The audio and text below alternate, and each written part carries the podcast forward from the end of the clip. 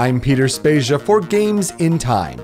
Here's your video game industry news update for January 31st, 2018. With the release of their 2017 financials, Nintendo announced that 14.86 million Nintendo Switch units have been sold worldwide through December 31st. This means that in the 10 months since launch, Switch has already surpassed the Wii U's lifetime sales of 13.56 million units. Passing this milestone only accentuates just how strong of a launch year it has been for the Nintendo Switch. Other highlights from the sales report include Super Mario Odyssey sold 9 million copies in two months, easily putting it on pace to be the highest selling 3D Mario game of all time. Operating profit increased 261% year over year.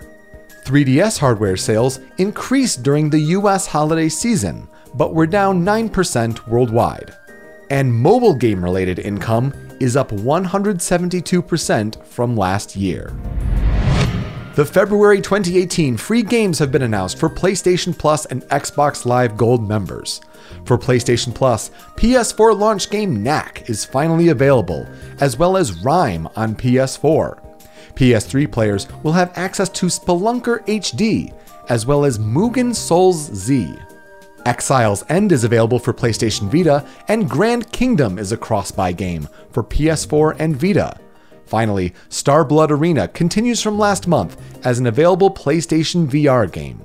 For Xbox Live Gold, Shadow Warrior on Xbox One is available throughout all of February, and Assassin's Creed Chronicles India on Xbox One is available from February 16th to March 15th.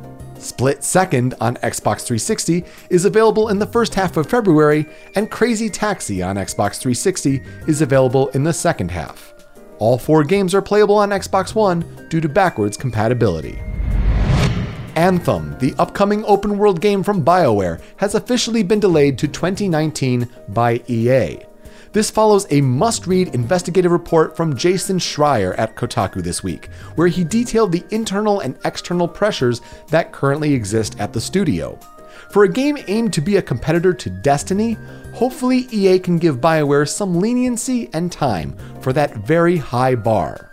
In a peculiar PR spin, EA's Blake Jorgensen told the Wall Street Journal that this was not a delay, even though the publisher announced the release window as fall 2018 during E3 2017.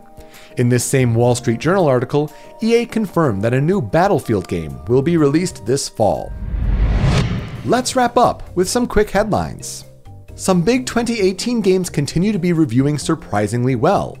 Monster Hunter World shipped 5 million units in 3 days and is generating solid social media buzz with a Metacritic score of 91, Celeste is an indie 2D platformer darling with a Metacritic score of 94 for its Switch version, and the February 6th remaster of Shadow of the Colossus has a Metacritic score of 93.